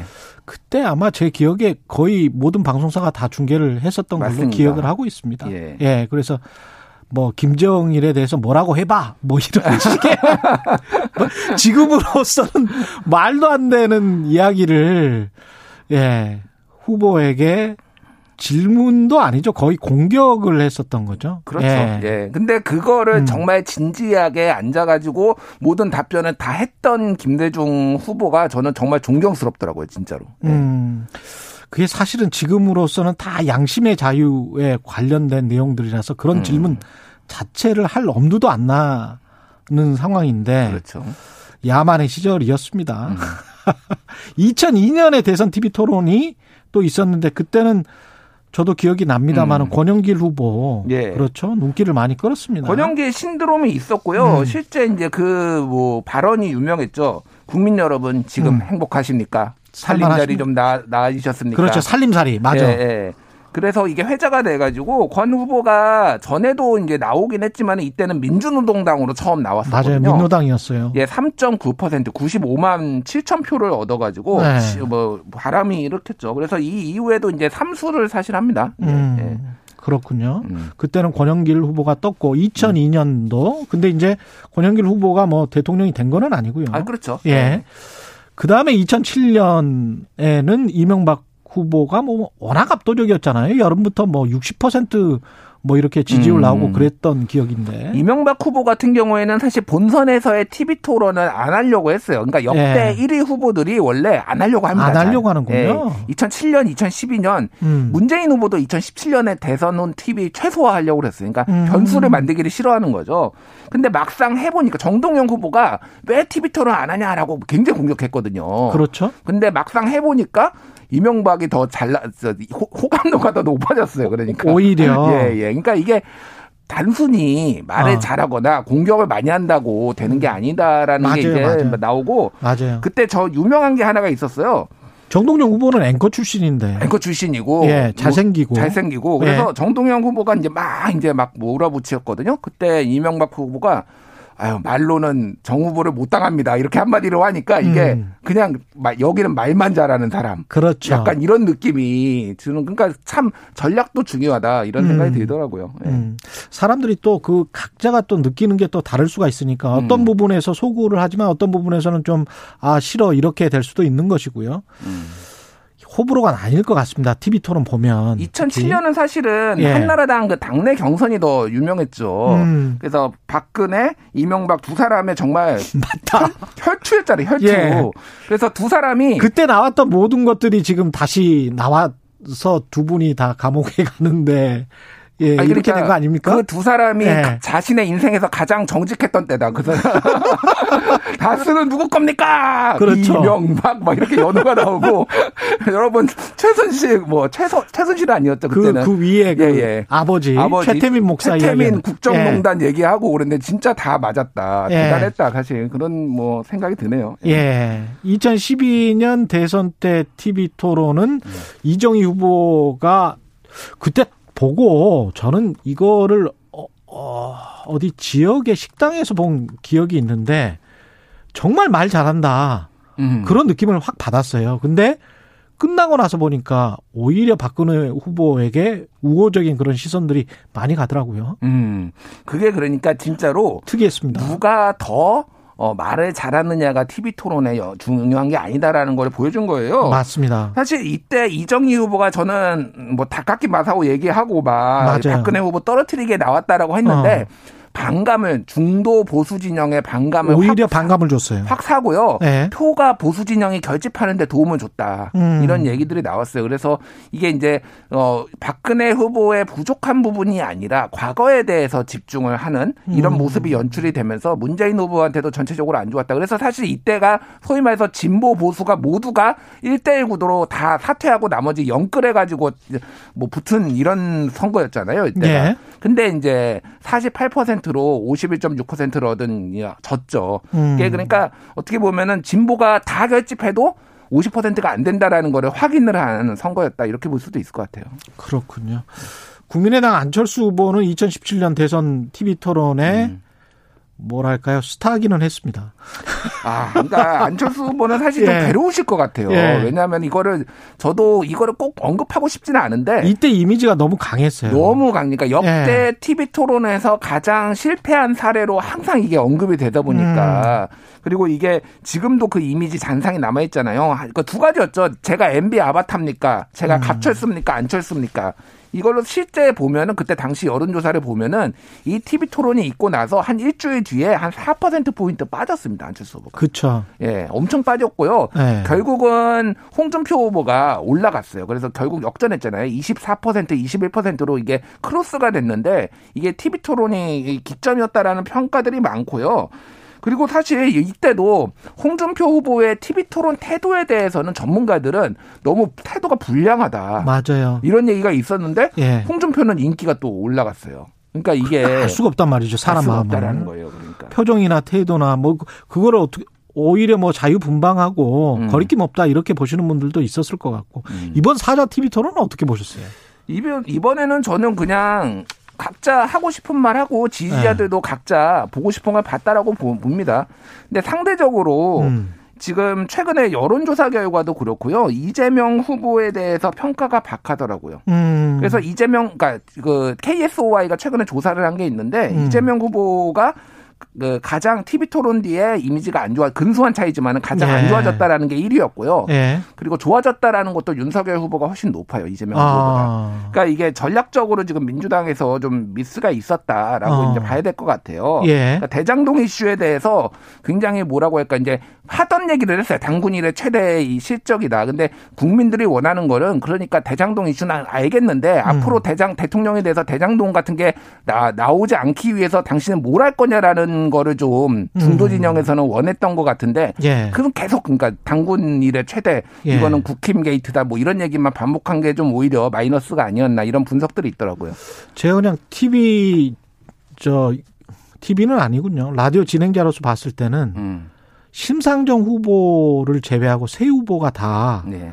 긴장을 해 있더라고요. 아, 처음에 네. 초반에. 맞습니다. 그러니까 표정이 그렇고 얼굴이 경직이 돼 있어요. 음. 그래서 아 이게 아무리 정치인들이라고 할지라도 그리고 큰 자리에 많이 서봤을 거 아니에요. 이분들은 그렇죠. 그런데도 첫 TV 토론, 2차 토론에는 어쩔지 모르겠습니다만은 스타트가 그렇게 쉽게 끊어지지가 않는구나. 음. 그걸 느꼈어요. 긴장을 하더라고요. 안철수 후보님 같은 경우에는 저는 예. 개인적으로 좀 안타까운 게 살짝 있어요. 예. 왜냐하면 초반에 긴장을 너무 많이 하세요. 제가 저번에 예. 예전에 그 MBC에 있는 100분 토론에 한번 안철수 후보하고 같이 나간 적이 있었거든요. 맞아요. 질문을 예. 했는데 그 초반에 제가 음. 앞에 바로 앉아 있었잖아요. 음. 손을 바라를 떠시더라고요. 이게 뒤에는 그렇죠, 이게. 긴장이 풀려서 그게 없어졌는데 뒤로 갈수록 좀 자연스러워져. 자연스러운데 초반에 어. 그게 좀 경직된 게 그러니까 이게 잘 안 되나 봐요. 이게 그게 좀 안. 되나 봐요. 그게. 안 당해 본 사람들은 모르지. 그러니까요. 대통령 후보로 안 나와봤으니까. 근데 그 이재명, 윤석열 후보도 처음에 긴장을 하는 거를 보고 아 예. 이게 보통 자리가 아닌가 보구나 그런 예. 생각은 들었습니다. 이재명 후보는 저는 그날 안타까웠던 게 예. 표정이 너무 어두웠어요. 그렇죠. 밝, 밝게 좀 해야 되는데 예. 너무 어두워서 너무 피곤한가? 뭔가 어. 일정이 너무 많나? 이 생각이 좀 들더라고요. 예. 확실히 어려운 자리이기는 해요. 예. 그러면 2차 토론은 11일 날 개최가 되고 하기는 하는 거죠. 음. 예. 그뭐 이번에 이제 음. 금요일이죠. 예. 저는 이제 좀 후보 이제 뭐 등록하기 바로 전날이잖아요. 그러니까 음. 이제 어떻게 나올지가 궁금한데 이 연구가 되게 여러 TV 토론과 관련해서 연구들이 있는데 일단 본인이 지지하는 후보에 대해서 강화하는 효과가 있지 지지하는 후보를 바꾸지는 않는다라는 게 대체적인 연구예요. 예. 그리고 재밌는 게 KBS가 1999년에 그 정책연구실이 여론조사를 했거든요. 음. 근데 여기에서 굉장히 흥미로운 예. 결과가 나왔어요. TV 토론을 많이 시청한 유권자일수록 지지 후보를 덜 바꾼다. 이런 결과가 나왔어요. 아 그렇군요. 그러니까 TV 토론을 한, 한 번 30분 이내로 시청한 사람, 아니면 음. 두번 시청한 사람, 뭐한 시간 이인 더 본 사람, 뭐 이런 사람들 다 나눠 가지고 조사를 했는데, 예. 여러 번은 본 사람들이 오히려 안 바꾸고, 그러니까 자기 후보를 중심으로 보는 거예요. 내가 이재명을 그렇죠, 좋아하면은 그렇죠, 이재명만 보고 있는 거 이렇게. 예. 이재명이 무슨 발언 하나, 사이다 발언했네. 그러니까 오히려 강화되는 효과. 그래서 사실은 그 여론조사에서 TV 오히려 토론, 자기 확신이 강화된다. 예, 자기 확신이 강화되고, 어. TV 토론을 보고 바꿀 수 있다라는 여론조사를 하는 것과 실제 결과하고는 어, 괴리가 있다라는 거죠. 그러니까 사람들이 한 지금도 한 30% 정도는 바꿀 수 있다라고 답변하거든요. 그렇죠. 근데 실제는 근데 바꾸지 않는다. 그럴 수- 그러 그 분석이 맞는 것 같아요. 예. 그 분석이 맞는 것 같고 음. TV 토론의 형식 마지막으로 지금 예. 시간이 다 돼서 발언 횟수, 시간, 주제 이게 너무 뭐랄까요? 너무 형식적인 거 아닌가 그런 음. 생각이 좀 들기는 합니다. 저는 다자간 양자 토론을 해야 된다. 예. 이게 뭐냐면은 네 명이서 두 시간 동안 주제 다섯 개로 하면은 아무것도 안 돼요. 그게 아무것도 안 되는 것 같아요. 그러니까 이를테면은 이재명 안철수, 이재명 심상정, 이재명 윤석열 그래가지고 예. 그렇죠. 여러 크로스로 이제 안철수 심상정 이런 그렇죠. 식으로 해서 여러 번을 해가지고 깊이 있게 이게 보여줘야 된다. 이거 방식을 바꿔야 된다라는 생각이 듭니다. 이제는 좀 이게 아닌 것 같아요. 이게 지금 30일도 안 남았는데 일주일에 두세 번을 해도 사실은 국민들에게 충분히 알릴 수가 없거든요. 그렇죠. 그러면 사실 돈 다른 데 쓰지 마시고 음. 적극적으로 TV 토론 많이 하시는 게 최선이 아닌가. 예. 주권자들 입장에서 유권자들 입장에서 좀 음. 생각을 해 주시라. 그런 말씀을 거듭 드립니다. 그 진행자는 그리고 최경영 진행자가 좀 중립적으로 잘할 수 피- 있다. 필요할 필요 저, 저를 꼭 할 필요는 없겠지만 네. 하여간 많이 했으면 좋겠어요. 알겠습니다. 하여간 네. 많이 했으면 좋겠습니다. 최경영 예. 추천합니다. 예. 지금까지 김준일 뉴스톱 대표였습니다. 고맙습니다. 감사합니다. KBS 1라디오 최경영의 최강시사 듣고 계신 지금 시각 8시 45분입니다.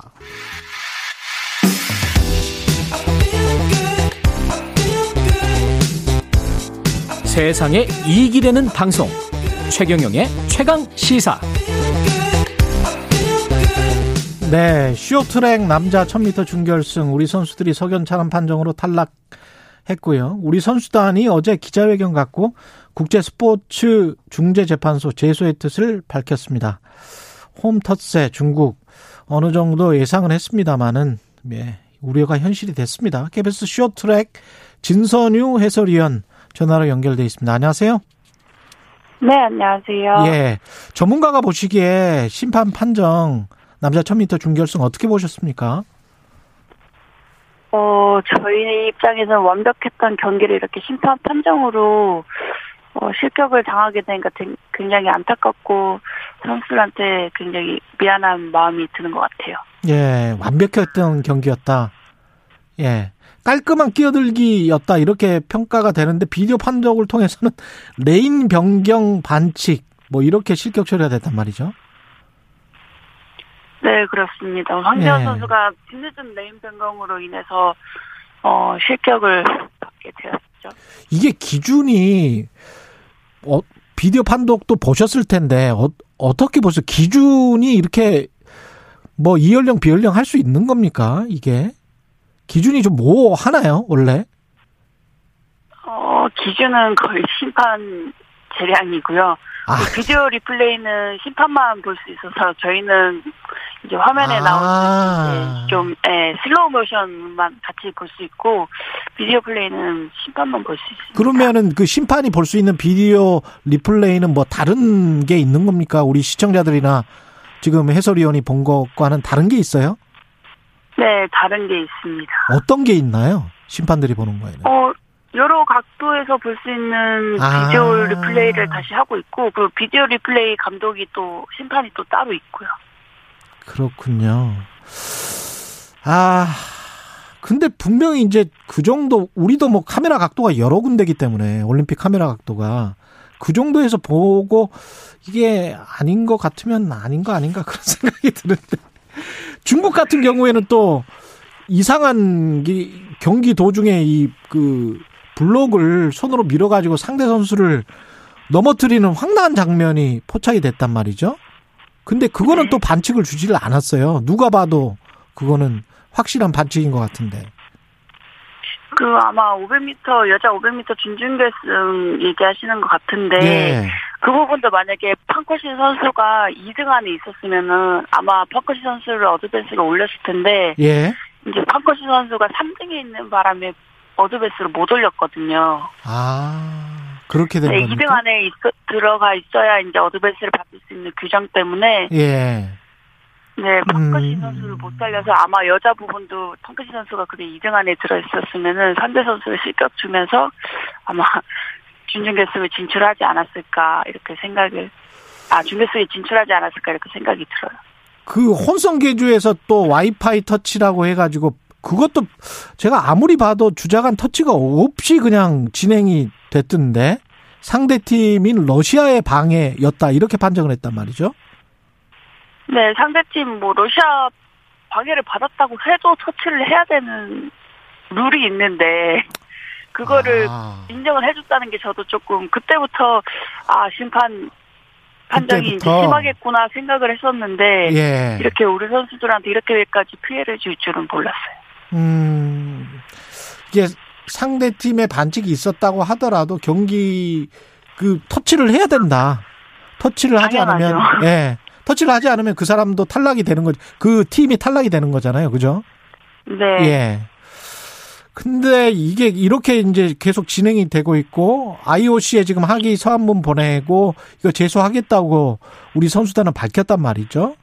이건 뭐 당연 당연한 거죠. 우리 선수단은 그럴 수밖에 없는 거 아닙니까?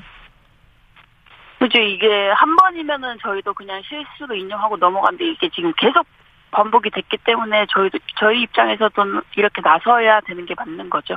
그렇죠. 그리고 이제 앞으로 경기도 혹시 심판들이 또 장난 비슷한 거를 할 수도 있으니까 거기에 대한 경고 차원이 됩니까? 조금 좀 앞으로는 괜찮을까요? 어떻게 보세요? 어, 경고 차원은 되겠는데, 그, 솔직히 말해서 크게 변하지는 않을 것 같아요. 크게 변하지는 않는다. 네, 이런 제스처를 취했다는 게 이제 선수들한테는 사기 진작이 될 것 같기도 하고, 예. 그런데 심판들한테는 별로 영향, 지금 당장은 영향이 안 갈 것 같아요. 이게 홈 터스가 중국만 이렇게 심한 거예요? 어떻습니까? 쇼트트랙 경기에서? 어, 홈터스가 있긴 있어서 저희도 인정은 하는데, 예. 지금은 좀 많이 심한 것 같아요. 너무 심하다. 예. 네. 이게 우리가 IOC, ISU에는 제소를 했는데 이게 네. 판정이 번복된 적이 있었습니까? 아니요, 거의 없어요. 힘들다고 봐야 돼요. 힘들다고 봐야 된다. 예. 가능성은 거의 제로다. 그렇다고 봐요.